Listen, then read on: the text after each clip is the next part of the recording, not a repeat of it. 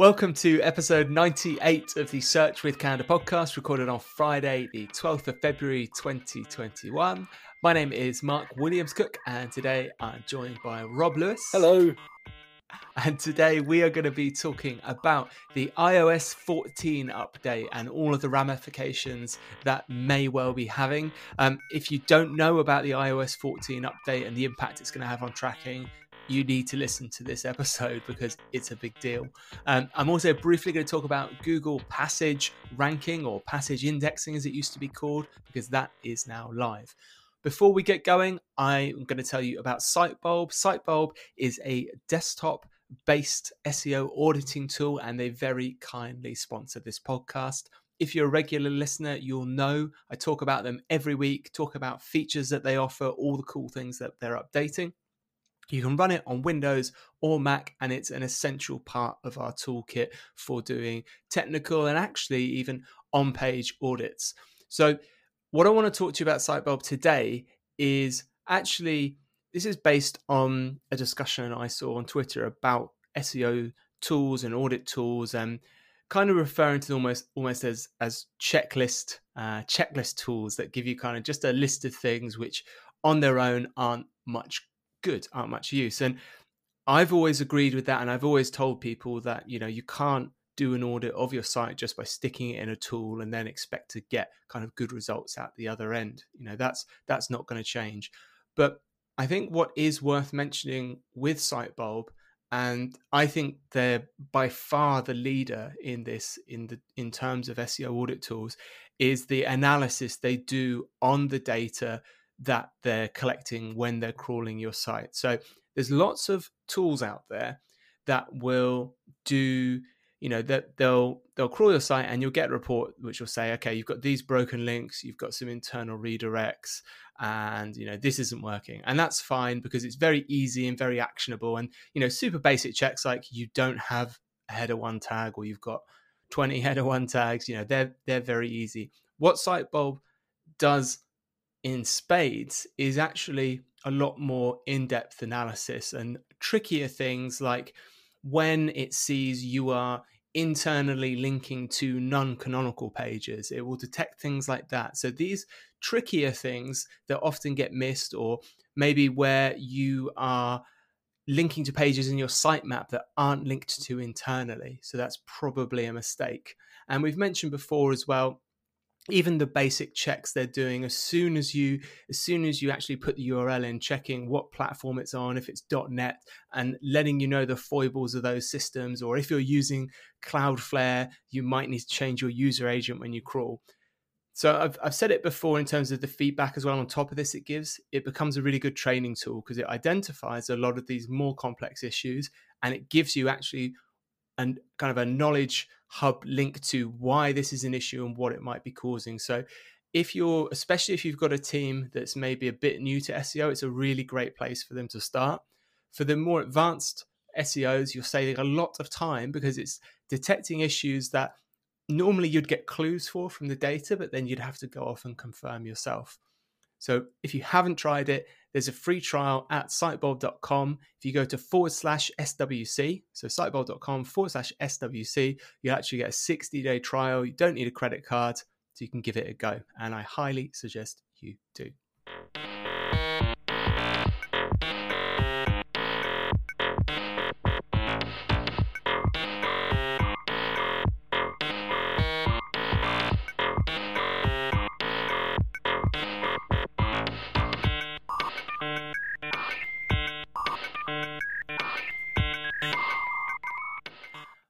Oh, here we are again, Rob. I know. It's been a while. Is this is this our? Se- I think this is only our second one during a, a kind of lockdown. I think it? so. Yeah. But as um as of our as of a couple of episodes ago now, we're doing video when we've got people on. So it's it's not it's kind of nice to see you again. Yeah. Um, and as a just as opposed to just having your voice. So today, um, before so Rob's going to talk to us in a bit about uh, iOS 14, um, what that is, and some of the research he's been doing in that area. Before we kick off on that, I want to talk to you about Google Passage ranking. So, Google Passage ranking is something we actually talked about in episode 83. So it was a while ago, and it was actually referred to then, or you know, Google referred to it as passage indexing, which pretty much is is something they announced in October last year, and it's essentially a way for Google to get better at ranking very specific searches. So those really specific searches, Google has always said these can be the hardest to get right because sometimes it might be a single sentence that answers your question and that could be buried within a web page and Google's approach to this has changed. They refer to it as a breakthrough in terms of not just indexing web pages, but looking very closely at individual passages within them. And initially, it was called passage indexing, and I think that caused a lot of confusion as SEOs were thinking the entire kind of indexing model had changed, and Google wasn't indexing uh, web pages; it was just indexing, you know, it was breaking it down to fragments of passages.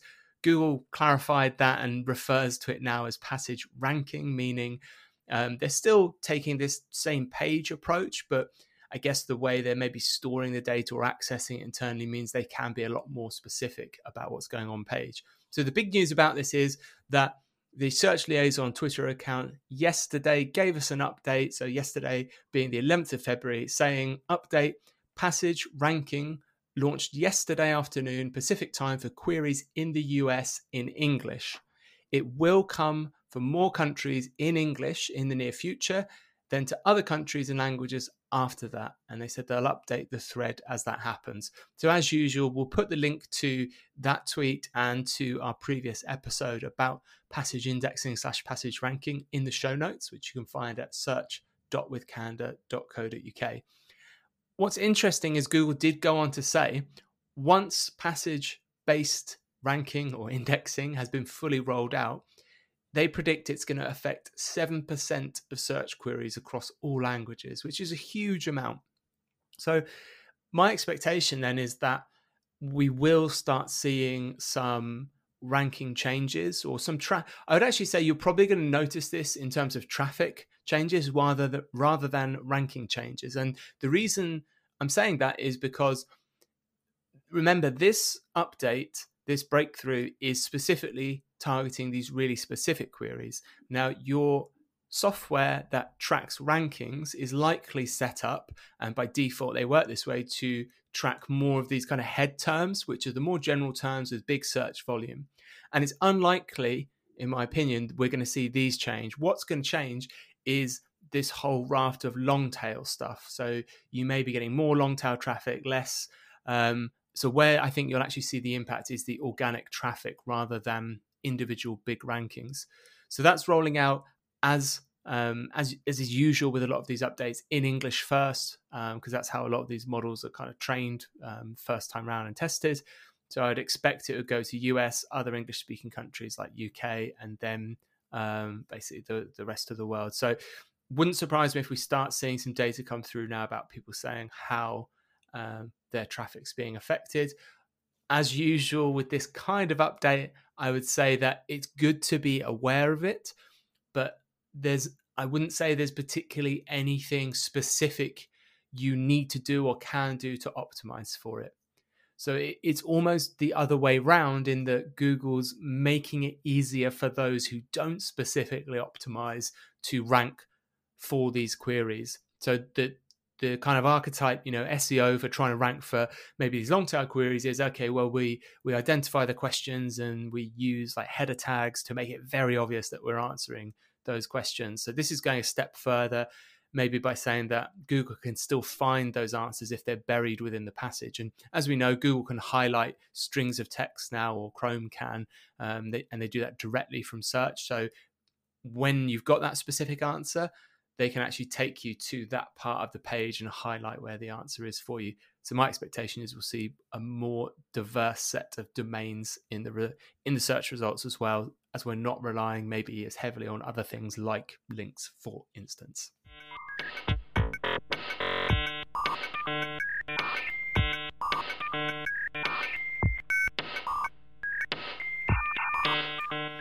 Well, that's the easy bit out of the way. Uh, I guess we can talk about iOS 14 now, Rob. If we have to. So, yeah, um, I, I'll caveat, I guess, this section by so the iOS 14 updates, as as Rob will go into, are um, slightly muddy waters in that there's lots of announcements, there's lots of technology changes, and there's lots of different parties and quite powerful parties involved that all have an interest in the outcome in this. So the result of that is, firstly, um, you know, we'll share with you what we've learned so far and our opinions on that. This situation is rapidly developing, and because it affects, it potentially has big ramifications on basically the money that some big companies make. So that means that things are going to change quickly as they try and protect that. And the other thing is that there is, for some of these issues, for some of these potential problems, there isn't solutions yet, and people don't know um, the answers. I think that's that's fair to say, right? Yeah, absolutely. And we're still we're still learning. Sorry, absolutely, we're still learning. Um, every day, something new comes up. Um, something new comes up from Facebook. Something new is announced from Google, um, and it's all just had a massive effect I guess, across every single channel. So, do you want to start and just give us uh, an overview of, you know, from the basic, what is iOS 14, and and you know, what what are the fundamental changes that are coming? Well, iOS 14 was released in September, um, and it comes with a number of features. Um, but the main feature that we're going to talk about today is over its privacy enhancements um, which were delayed until this year. The rolling out of those enhancements were delayed due to concerns and confusion amongst advertisers. Um, and the main the main change that they've rolled out that's putting everyone into a bit of a tiz is over something called App Tracking Transparency, or ATT for short. And what this is is it's a framework that Apple are enforcing all app developers to introduce if they want their app to show on the App Store. And this, I'll read out the spill. All apps are required to get user permission before tracking them across websites. Um, and what this means is that users will be shown a prompt. iOS 14 users will be shown a prompt when they use an app for the first time since iOS 14 was installed or since installing the app for the first time. And the the prompt will say, "Do you wish to allow this app to track your activity across other companies' apps and websites? Your data will be used to provide you with a better and personalized ad experience." The first option is ask the app not to track. The second option is allow. So it's expected that the majority, the vast majority of users will not want to be tracked. They do not understand why they need to be tracked. They don't understand the ramifications, and they're not going to opt in to that. Sure. I mean that that makes sense. I think it's working like we've seen. Um, I think the cookie notices are a really good example. So we've seen lots of people just reject all and opt out of cookies, even though you know, if you stop people on the street and ask them maybe what cookies are, what they're used for, you know, they won't know, and they they get annoyed maybe when they see ads that they've seen before, or a website hasn't remembered maybe something about them they're expected to, and and it's because you know cookies are used for that. So mm. I think you know I think that's a fair expectation, right? That a lot of people are just gonna be like, well, yeah, no, I, tracking that sound that sounds quite nefarious. No, thank you they think it's a form of surveillance, essentially, don't they? And uh, I can understand why they would f- think that because they want they don't understand how that technology is working and what it is about them that's being tracked. They're worried that it's personally identifiable tracking that's that's that's sharing their deepest, darkest secrets, for example. But that's it's obviously not the case. But um, so I think yeah, the the majority of people will choose not to opt in to having this data tracked. And the long and short of all of this uh, and how it's going to affect people is that um, apps will not be able to run targeted marketing activities to their users across other apps and across the web if the user opts out. Um, I mean, they can still track visitor information to their app. They can still track events that have taken place on that app. But they won't be able to, I guess, if you will, follow those users across the web, across other apps, remarket to them, for example. Um, now, when I first um, started reading up about this, I thought, well, if I'm not advertising an app, if I'm not promoting an app itself, it's not really going to have a huge amount of impact. And so I think a lot of advertisers think, well, we don't have an app to promote. It's not really a big deal if we can trap cross app activity. But actually, you need to consider that a lot of marketing platforms themselves rely on their app to track users and obtain data about their interests or their users' interests and activities. So if you take Facebook and Instagram, for example, so many of us have Facebook or Instagram, the their apps installed on our phone. Um, and Facebook itself gets its advertising data from the app usage that their users their users create and the data that they create as well as desktop data, a lot of that information is tracked on a cross device perspective via the app. And, and not just Facebook or Instagram, Google too. You know, Google, I've got various Google apps installed on my phone, installed because they provide me um, with, a, you know, a better browsing experience and they speed up my workflow. But also, it allows Google to collate data and cross reference my activity across the various devices that I use and, and the various uh, browsing activities that that that I that that I create. So for a standard app developer, I'm not, I'm not talking about Facebook or Google, or just a, a standard app developer. It may be an e-commerce app, it may be a lifestyle app. Let's assume that a user opts out of their data being tracked via the app. Um, I think the, the major thing is that those apps, those developers, they won't be able to remarket to them across the web. So they won't be able to show targeted ads that are tailored to them. Um, another issue could be attributing leads or sales that take place outside of the app. So if it's an e-commerce app um, and people um, explore, discover new products via that app, they may then go across the web. Historically, they may be shown remarketing adverts that prompt them to go to the website to purchase, for example, or or to cross sell other products or related partners. So a lot of this is actually then about this quite common behavior now of an individual user switching devices, right, between a mobile, between desktop. Um, if we haven't, if we've got this uh, this tracking has been taken away from the app, we've lost that connection. So we can't tell it's the same user, right, that's been on the app and then gone to the website and purchased. Yeah.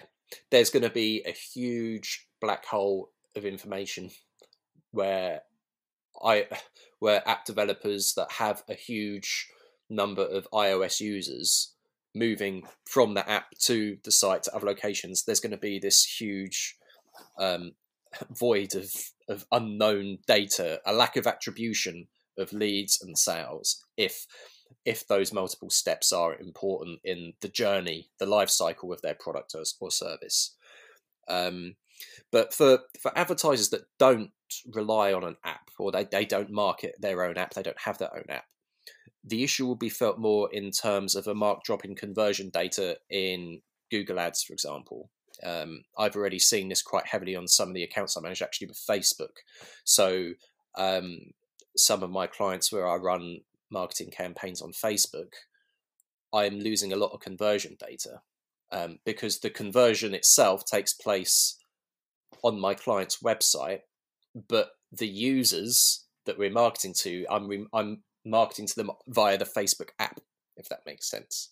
So they may have discovered my my client's product or service on Facebook, gone to their website and purchased. But as far as I'm as far as Facebook's reporting, there are no sales being generated by iOS users because those users are opting out of being tracked via Facebook.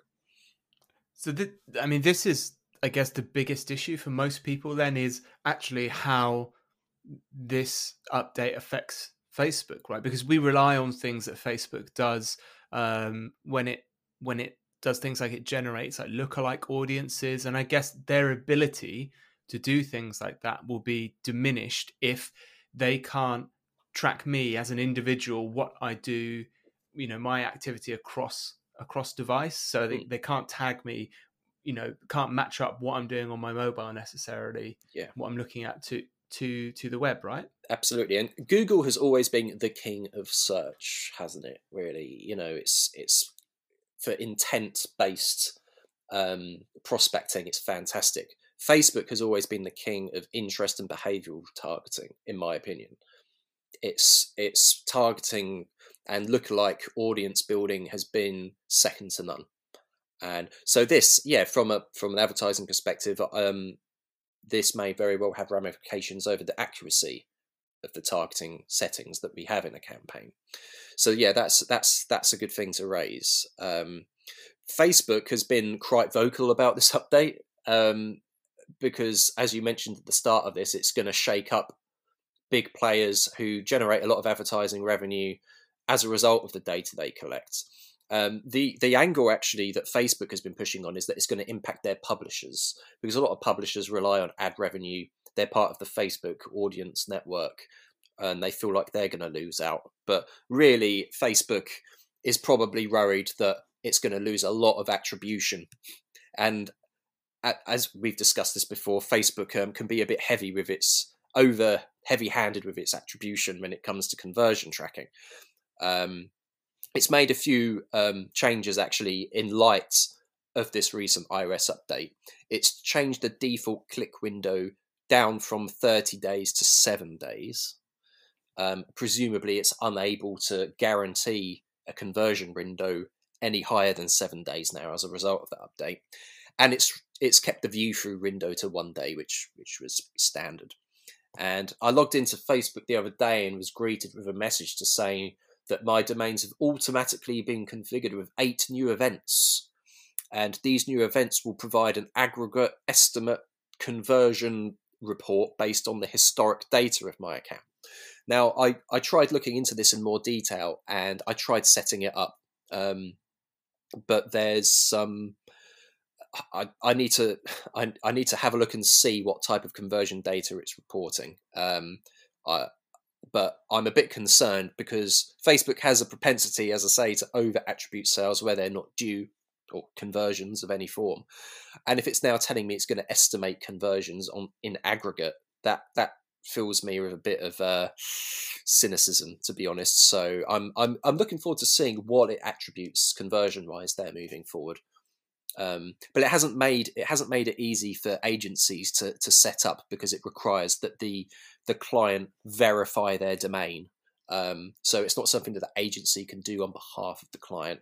Um, Facebook's business manager isn't really set out very well for agency use, and I think all of this scrambling from Facebook just highlights how how behind the times they've been with their interface and and, and future proofing it and and they're scrambling about it's going to be full of bugs no doubt as it usually is in facebook but um yeah so time will tell what happens over the next few weeks but um i'm curious to know how its aggregated event management is going to work and um i can report on that in a future podcast perhaps give more detail about that um, Google, on the other hand, actually has kept its cards pretty close to its chest. Um, it well, for starters, it's not getting in a tiz like Facebook. It's not. It's not saying anything negative about it. It's just shared information with app developers about how best to prepare in terms of getting that um, ATT framework in place.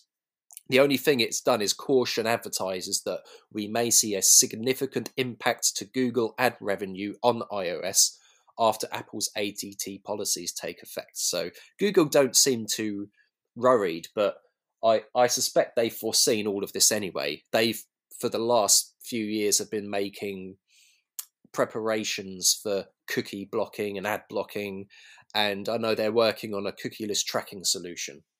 So I'm sure they'll introduce that at some point. Yeah, that was something we spoke about. So if, if um, our listeners haven't heard about it, we had an episode about Google Analytics 4 with Krista Seiden and Simo Ahava about um, basically what they're doing with GA4 and the advantages. And one of the things that came up was the uh, modeling they're using for kind of a cookieless future. And that was something we, we spoke about in terms of, you know, we're only going to get less cookie like data in the future and google's aware of that so they're trying to position their analytics platforms to you know be able to work around that basically mm. i think we're in for a very potentially dangerous time um, for clients in particular that rely on these advertising platforms um, particularly if if we're moving away from cookieless tracking and I'm, I'm only I'm referring here to Google primarily. Google's made a lot of changes over the last 12 months when it's removed a lot of data from the user, from the advertiser, and it's hiding a lot of data and it's not telling you where conversions or sales are coming from. And it looks to me from, you know, I've played around a bit with GA4 and it looks to me like it's it's trying very hard to not hide the um the true source of traffic, but it, it's removing that granular ability that you had with um, with universal analytics, where everything was session based and you could analyze it in a granular approach and say, well, this visitor um, arrived via organic. Um, I can track this user through the multiple channels. GA4 seems to be a bit more restrictive and it seems to be following suit to how the Google Ads platform has been um, changed recently. I mean, just a few examples shopping, smart shopping campaigns on Google, they hide all search query data, they hide the network that it's shown. It's a smart shopping campaign isn't just on the shopping search results, it can be a display advert, it can be a YouTube advert. Google hides all of this. And one of the things that you used to be able to do is look at the search term data in Google Analytics. And one of the things I, I know I've spoken about this before one of the things is that you'd quite often see brand traffic come through on the smart shopping campaigns, and you can't exclude that. Smart shopping campaigns are fully automated. So there seems to be this movement of Google to go for the easy conversion. Now, just because it's reporting loads of low cost, high volume conversions doesn't mean they're genuine conversions that you would get from an outreach um, exercise. You know, so, what would you rather spend ten pounds on? A brand new customer that had never heard of you before, or someone who was going to purchase via organic or direct anyway? There seems to be this um, this movement away from that transparent reporting, where you can see for yourself, and instead we're relying on Google to say, "Oh no, that's a that's a new customer. That that came from shopping." yeah, that's and it's the same with Facebook. You know, Facebook says, "Oh, I've um, yeah, Facebook re remade this, remade this conversion. Um, but actually, when you analyze the user's behavior in analytics on a granular level, you can see that actually the user discovered via organic and just so happened to be shown a Facebook ad on or before purchasing. So I've I've probably gone off on a bit of a tangent as as I tend to do. Um, I think I think that's value. I mean, we've we've spoken around these kind of uh, this kind of area before, and I think this is the value and sometimes what maybe clients that want to use these platforms don't appreciate, which is that the Google and Facebook and whoever of this world, their motivation, their way to generate revenue is not necessarily aligned with your best interests. So it is in Facebook's interest, of course, to attribute as many valuable actions to their advertising platform as as possible. And you know obviously obviously the same for google. So i think part of the value there of whether it's freelancers whether it's agencies or whether it's you hiring experts in house to do it isn't just managing these campaigns to their you know their best ability. It's doing what you said which is doing almost like an independent analysis on well this is what they're reporting. Is it correct? Because you know something I learned over the years, and especially since I've worked with you, Rob, is that the it's very easy to underestimate the complexity of these user journeys. It's very very rare that it's oh yeah I did a search and I clicked and then I bought something. They're normally repeat visits over multiple time frames over multiple devices from multiple channels. So getting th- wading through that um, you know quagmire of attribution mm. is, is important yeah. Um, so yeah, I think I think it's worth it's it's it's a worthy diversion we took. Yeah, and I, and I think iOS 14 is the precursor to some major some major shifts this year. Um, and people will expect, you know, if Apple users get used to being able to opt out of being tracked across the web, other you know other mobile users will want to follow suit. Um, it's worth noting, actually, I, I, I, forgot to mention that uh, despite all of these um, privacy changes that that Apple are enforcing, if you want to use Apple's own advertising platform to promote your app, it's fine. You can still uh, promote cross apps, and I think this has um, prompted a few people to make some complaints to the EU um, uh, fair competition department, if you will. Um, and uh, so I think that's going to be investigated because I think Facebook and Google have rightly so said, well, it's okay. It's all well and good for you to to stop our users from, you know, from us from being able to track across um, across apps and websites, but why is it okay for Apple to be able to do that? It does seem a bit unfair. So we'll wait and see what happens there. Well, I think that's to be expected. Uh, you know, in some ways, like I like I was saying about these companies acting in their own interests. What I do like, I guess, though, is is that finally they're kind of doing it to each other rather than sort of to us as the consumer. Because normally, normally we get these sweeping changes that, um, you know, are, are, detrimental to a lot of the time to the end user or you know to people like us. But it'll be interesting, and this is what I was saying right at the beginning, right, which is that these changes affect some big companies and potentially a lot of money.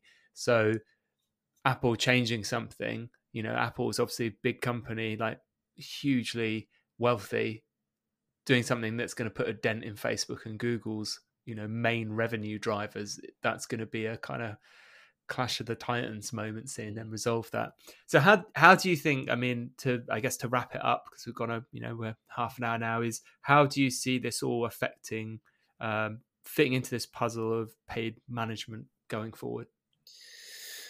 Well, my thing has always been I'm, I'm I want my clients to enjoy long term growth, and long term growth can only be achieved through investing in activities that produce true acquisition as opposed to just basic brand uh, protection. Um, so I, I, I see paid management being less hands-on in the Google Ads platform because there's no point in lying about it. Google is wanting to eventually automate everything. Um, so I, I, see a lot of paid managers moving more into um, providing attribution analysis, looking really in depth onto the true source, and um, giving giving factual answers as to where their customers are coming from and allowing um, clients to better manage the media spend that they're throwing towards these ad platforms um, and and actually measuring whether there is true acquisition and long-term growth. Um, i mean I, i'm guessing the same can be said for organic really. You know you you want to carry out activities that increase traffic output from generic terms. The effort is harder than just reaping the rewards of instant brand wins, but it secures long term growth. If you're not investing time and effort into growing a business's outreach activities, they're just going to stagnate and reach a bottleneck. And that's how it, exactly how it is with paid at the moment. And so it's more going to be consultancy. I see. I see us paid managers becoming consultants of the truth. I guess using hard data. I think that's a really good way to put it. I think that's true because we've seen the kind of manual management of nuance within Google Ads, as an example, definitely decline over the last 10 years. More is becoming automated, more data is being removed. Exactly right. Same with SEO.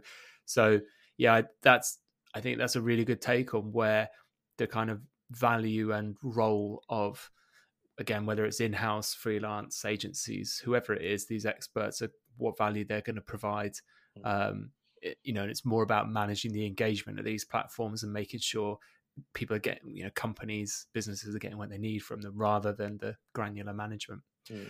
Cool. Well, I hope that's given everyone, um, especially those, because some people still, you know, haven't looked into this at all about iOS 14. So I hope it's given you food for thought. We will, I guess, we'll come back probably in a few months and revisit this and see where we are. And um, next week, time permitting, hopefully Rob's going to join me again to talk about some updates that have been happening to Google Ads. So again, there's been some fairly significant updates, funnily enough, going along these lines of kind of granular control that I think are worth talking about. We haven't given Google Ads much of a hearing recently. I've mainly been doing sort of the the kind of SEO episode. So we'll talk about that next week, Rob. Yep. And apart from that, I hope you all have a lovely week. We're going to be back, of course, in one week's time. So that's going to be Monday, the 22nd of February. Of course, if you like the podcast, share it with a friend, subscribe, and otherwise, we both hope you have a lovely week. Goodbye.